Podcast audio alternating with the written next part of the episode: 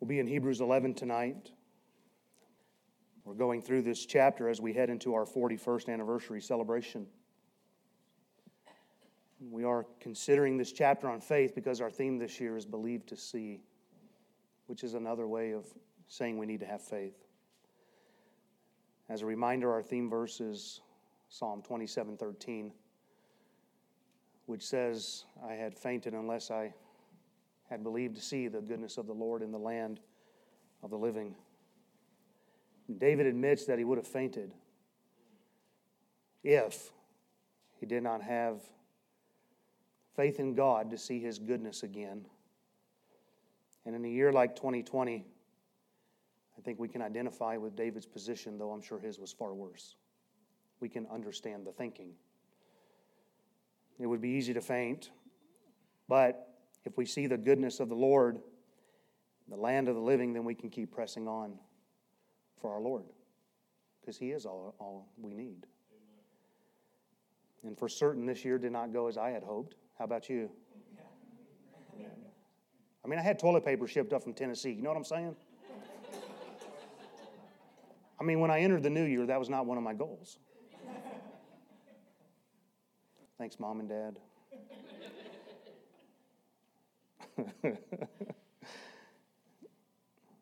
yeah, so it's been a crazy year. But I'm still believing to see God's goodness as we head into 2021. And listen, this is not to suggest that God has somehow not been good to us this year. He has been good. But I want to see God do greater things than we saw in 2019. That was a great year. I want my kids to see how real God is. And I believe we will in time. I'm still believing that. And remember from last week, we considered verse 6 of Hebrews 11 that an active faith causes God to act. An active faith causes God to act. He is a rewarder of them that diligently seek Him. And we need to have that kind of faith. And then we'll come through the trials of this year stronger than we entered in. And God will reward our faithfulness. Yeah, we've lost some, but we've gained some. And we must always remember that this is Christ's church. He's the one that bled for it, He's the one that owns it. And He can do with us as He sees fit. All we need to do is stay faithful and let God burn the dross away to purify us. God is always at work, and He has used this year to test our faithfulness. And I don't know how God feels about it, but there's a part of me that believes we've come through it very well. And it is such a privilege to pastor such faithful people. And I mean that. And I believe this year has been used by God to strengthen his local churches. It's been 100 years since the world has been impacted this way. Not since the last pandemic, but since the last one caused this much disruption. That was the Spanish flu. And I think we needed to be reminded just how good we have it here in America and how much more we should be doing in these last days in which we live. And listen, the days of comfortable Christianity in our nation are coming to a close. And I don't want to come through all of this weary and ready to faint, but I want to come through this energized to keep doing more for the Lord, to keep seeing, desiring to see His goodness, to keep reaching souls for Christ, because the Lord is coming again. Well, let's go to Hebrews 11. So far, we've seen how Abel worshiped by faith how Enoch walked by faith. And tonight we'll see how Noah worked by faith. If you would, look with me, please, in verse 7. By faith, Noah, being warned of God of things not seen as yet, moved with fear, prepared an ark to the saving of his house, by the which he condemned the world and became heir of the righteousness which is by faith. And so these examples of Those in our chapter who, who lived by faith, they all begin with the phrase, by faith. We see that at the beginning of verse 7. They all had to act by faith. They believed something which they could not see with their natural eyes. And we see here that Noah was warned of God of things not seen as yet. Noah was told by God the coming flood would destroy all who were outside of the ark years ahead of time. Genesis 6:13 it says and God said unto Noah the end of all flesh is come before me and the earth is filled with violence through them and behold I will destroy them with the earth. I want to give you just a couple side notes here. One is some say it took Noah 120 years to build the ark, but the Bible never dogmatically states how long it took. Many assume it was 120 years because of Genesis 6 3, where it says, And the Lord said, My spirit shall not always strive with man, for that he also is flesh, yet his days shall be 120 years. Meaning there was 120 years until his judgment would fall.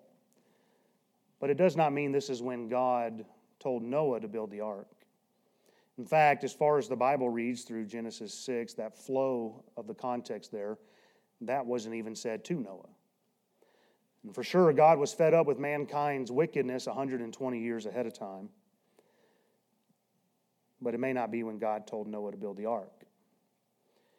Look, this is stuff I stumble across and we have to cover it, okay? It, it has nothing to do with anything tonight.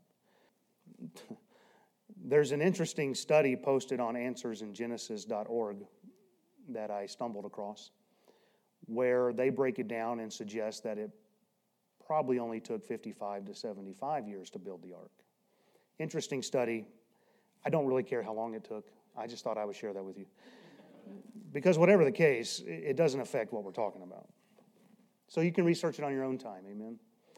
That's why I'm here, to tell you absolutely nothing. One more side note there's a debate on whether or not did it ever rain before God flooded the earth. Some are dogmatic that it never did. They use Hebrews 11:7 to justify that position because Noah was warned of things not seen as yet. And so some believe that what was not seen of yet was rain. But this too is something the Bible never says. I think one could make the argument either way, but we shouldn't draw lines in the sand over assumptions. I think that's what interests me in these two side notes because people get so wrapped up over things the Bible never even really says. So it doesn't say either way, and we have false doctrines because of our out of control assumptions. We should desire to be honest with the Word of God. For what it's worth, not much. My personal opinion is, is that it never rained before the fall of mankind but that it did afterwards. I won't bore you with why I feel that way. Aren't you glad? All right, enough side notes. So back to our text here. Noah was warned of God of things not seen as yet. There was no observable meteorological conditions which would indicate a flood of this magnitude was on the way. But he believed God's word. He believed what God warned. There was nothing to indicate. It was not seen as yet. There was nothing that would have indicated that. And as this chapter highlights in Hebrews 11, this belief in God's warning is what caused Noah to act. And that's what we spent all last week talking about. It's an act of faith. And after he received the warning, we see that he moved with fear and he prepared an ark. Noah's faith caused action. There is no such thing as a dead faith. Noah moved with fear. Now, this is a very interesting Greek word here. And you had to be here for Sunday school to get what I'm about to say. But, Brother DeGarmo, given your lesson this morning, I was led to let you know that this phrase is the first aorist passive indicative. Does that help? I got so tickled at that that morning. Now I have no idea what that means. But when you use that kind of language this morning, you sounded really smart. And I thought I can sound really smart. Yeah. Now there's a difference between sounding smart and being smart. All right. I have no idea what I just said there, but some of you might.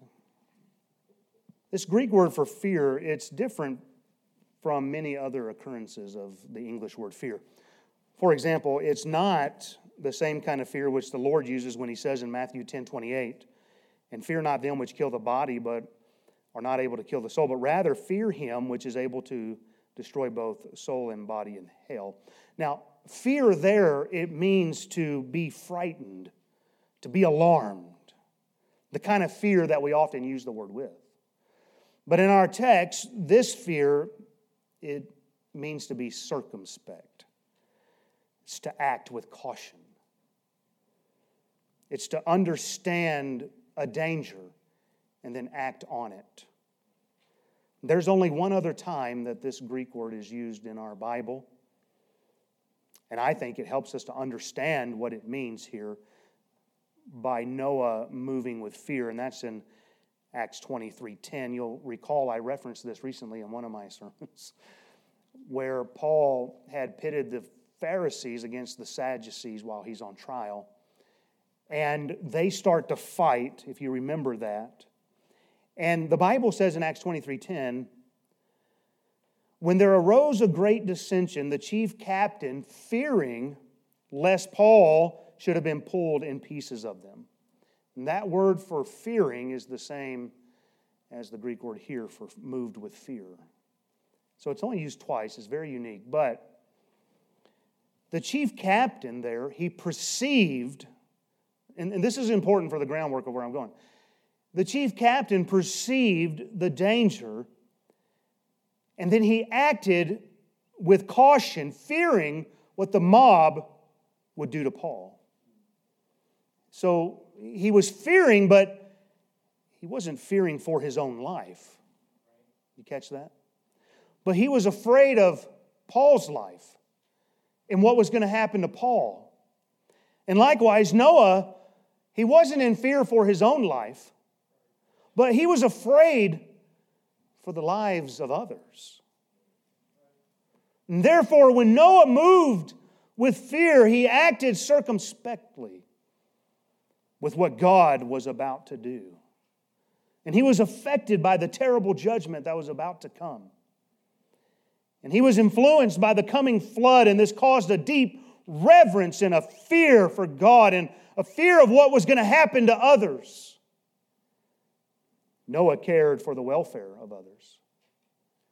And Noah was acting under the belief that what God had said was true, and he believed the destruction which God had said would come would, would in fact happen upon this wicked world, and he moved with fear. And listen, it affected his behavior. And this fear over God's warning, it led to Noah's obedience. He moved with fear. His faith was being put into action. Noah, what did he do as a result? He prepared an ark. In Genesis 6 14 through 17, it says, Make thee an ark of gopher wood Rooms shalt thou make in the ark, and shalt pitch it within and without with pitch. And this is the fashion which thou shalt make, make it of. The length of the ark shall be 300 cubits, the breadth of it 50 cubits, and the height of it 30 cubits. A window shalt thou make to the ark, and in a cubit shalt thou finish it above, and the door of the ark shalt thou set in the side thereof, with lower, second, and third stories shalt thou make it. And behold, I, even I, do bring a flood of waters upon the earth to destroy all flesh wherein is the breath of life from under heaven, and everything that is in the earth shall die. And then in verse 22, it says, Thus did Noah. According to all that God commanded him, so did he.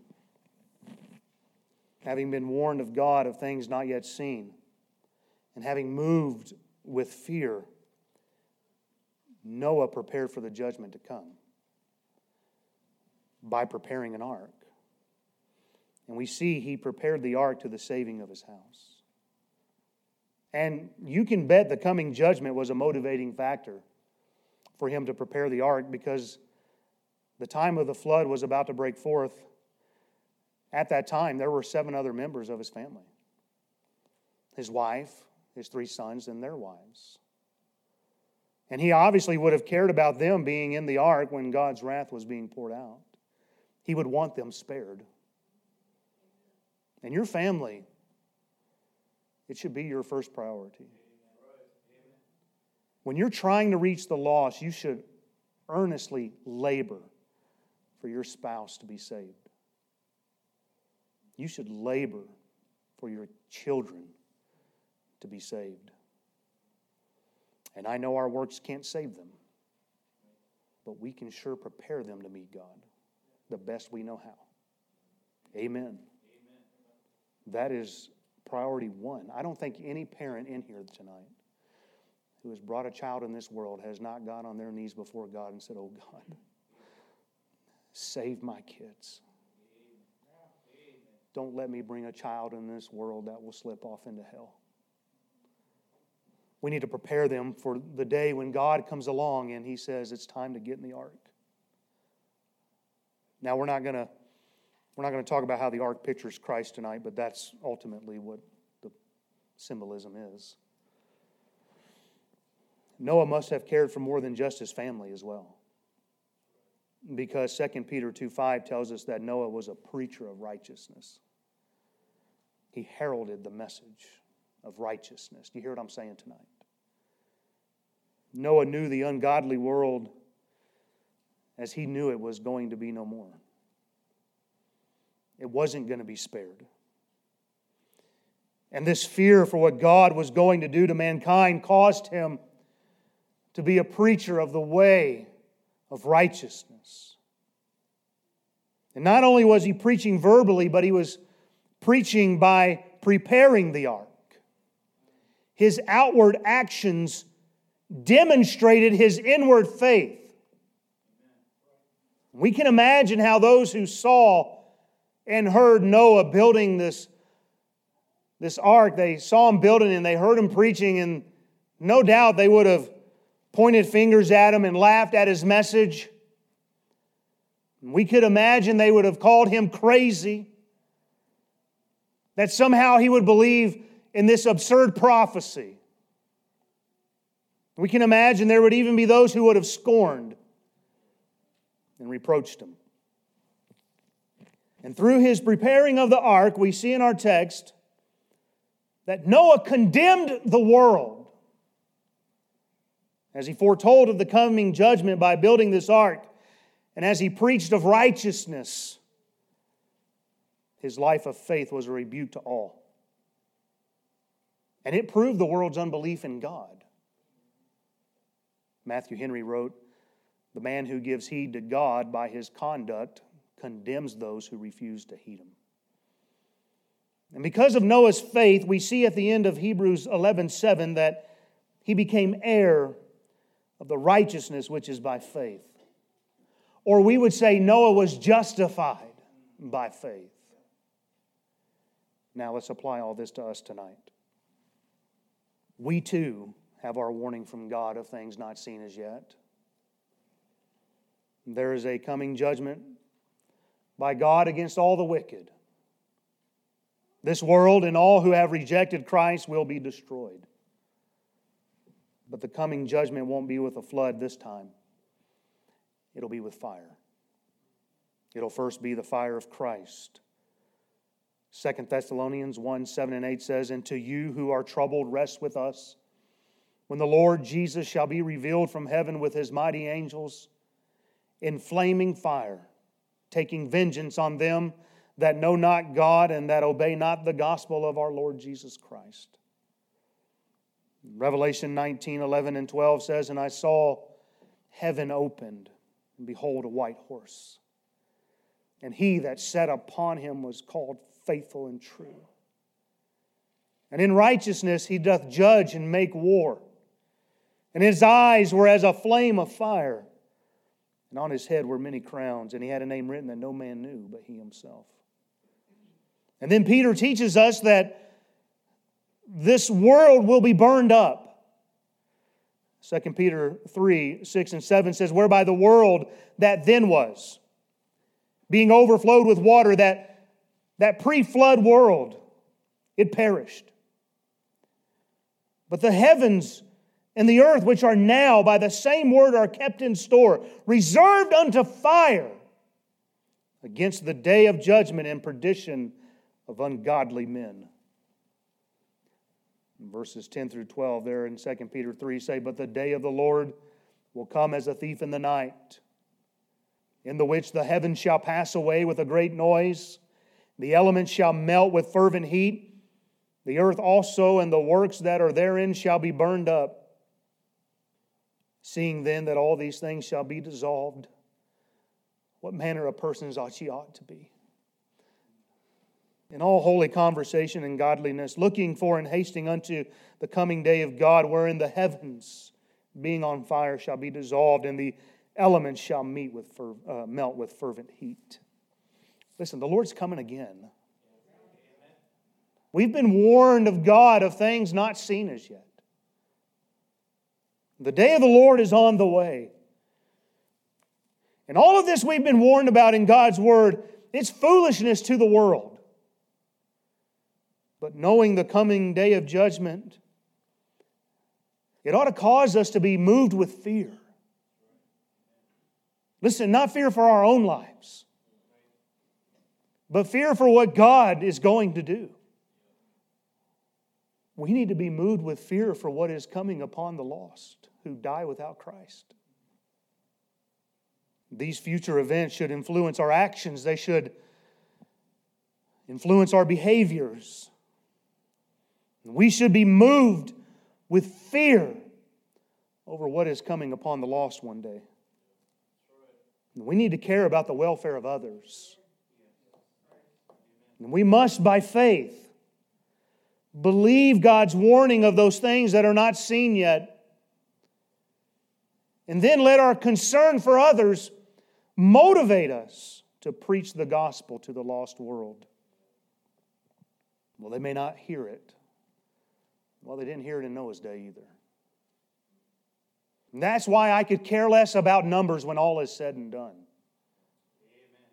Amen. Noah was a perfect and an upright man. And yet, preaching all those years and preparing the ark, nobody else got in. But are you going to tell me he wasn't right with God because he didn't have his numbers published in the sword of the Lord? Amen. Amen. Now, we aren't charged to prepare an ark because Jesus is the only ark we'll ever need. But we are to be prepared to do all we can to reach others, especially those of our own house. Bring them into the ark, Lord willing, before God shuts the door. We must prepare others to meet God. And as we obey all that we are commanded to do, and as we preach the righteousness of Christ. Our outward actions are to demonstrate our inward faith.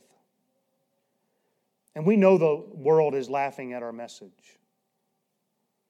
And some in here may be doing that.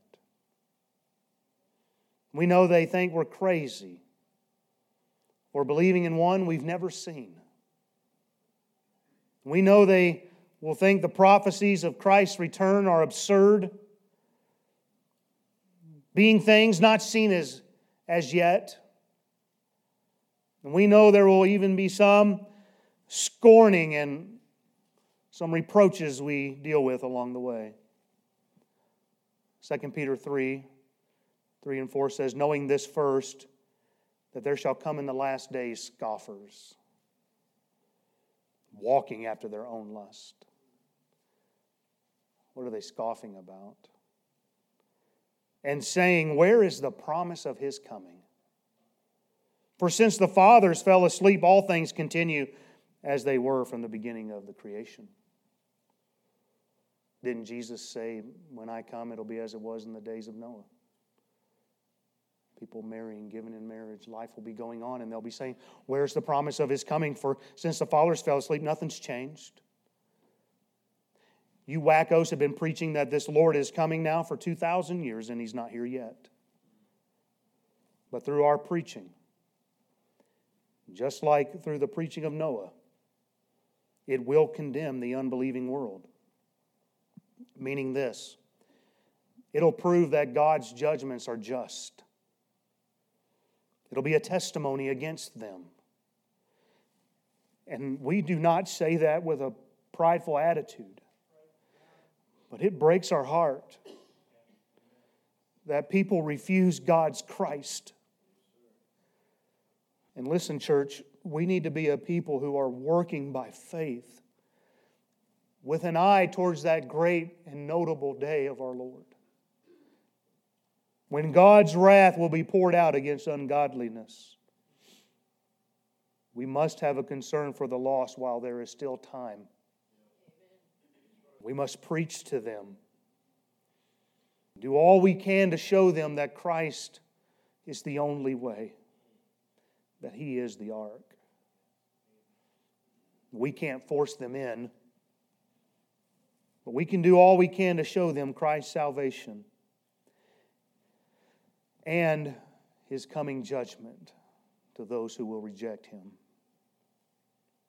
Say, well, that's not a popular message today. Do you think Noah's message of righteousness was popular in a day when every man was doing evil continually? And yet he was faithful. Now, I want to ask you as I close what leads a person to live by faith? What causes a person by faith to receive a warning from God, move with fear, and prepare and work? Well, what's the one phrase we always remember about Noah? Genesis 6 8, it says, But Noah found grace in the eyes of the Lord. You see, those who have, have experienced God's grace, they are the ones who will understand Hebrews 11 7 and the life and the work of Noah. We who have experienced God's grace understand more and more the closer we grow to Him, just how undeserving we are of Him. Do you hear what I'm saying? Those of us who say we're in Christ, we say we've been made partakers, and we say that we've experienced the grace of God, we're the ones who should look at a verse like this and say, My God, help me to reach the lost. We see how undeserving we are, and and then we see, on the other hand, just how deserving we are of his judgment and his wrath. You see, the kind of fear that moves our faith into action to care for what is about to come upon the lost only comes as a result of knowing God's grace. Fear is a result of grace. Isn't that what John Newton expressed when he penned the second verse of Amazing Grace in 1772? Twas grace that taught my heart to fear. It is grace which te- teaches us to fear. And the longer I live in Christ, the more I realize I have no business even being up here tonight. God has every right to send me to a devil's hell had it not been for the blood of Christ. And we act as if we believe these things as truth, and yet we can let a neighbor go by and not share the gospel with them. Do we really believe this warning? If we did, we'd be moving with fear. And we would be acting cautiously as that chief captain did, and we would be going to them, and we'd be so concerned for them that we'd be trying to drag them away from that mob, fearing what's going to happen to them. It is faith which causes us to work as if those things not seen as yet will assuredly come to pass. Are you working by faith tonight? Are you concerned for the souls of the lost? Are you? When's the last time you witnessed to somebody? When's the last time you gave somebody a gospel tract? Are you being moved with fear? Are you preparing others to board the ark? Are you working to see people come to Christ? So little time. The harvest will be over. Our reaping done, we reapers taken home. We must be about our Father's business. We must work for the night is coming. God has been building this in me throughout this year. We have got to do more. We're not just to come in here and hear preaching and singing and fellowship. In John 9 4, Jesus said, I must work the works of him that sent me while it is day. The night cometh when no man can work. Will you pray with me, please?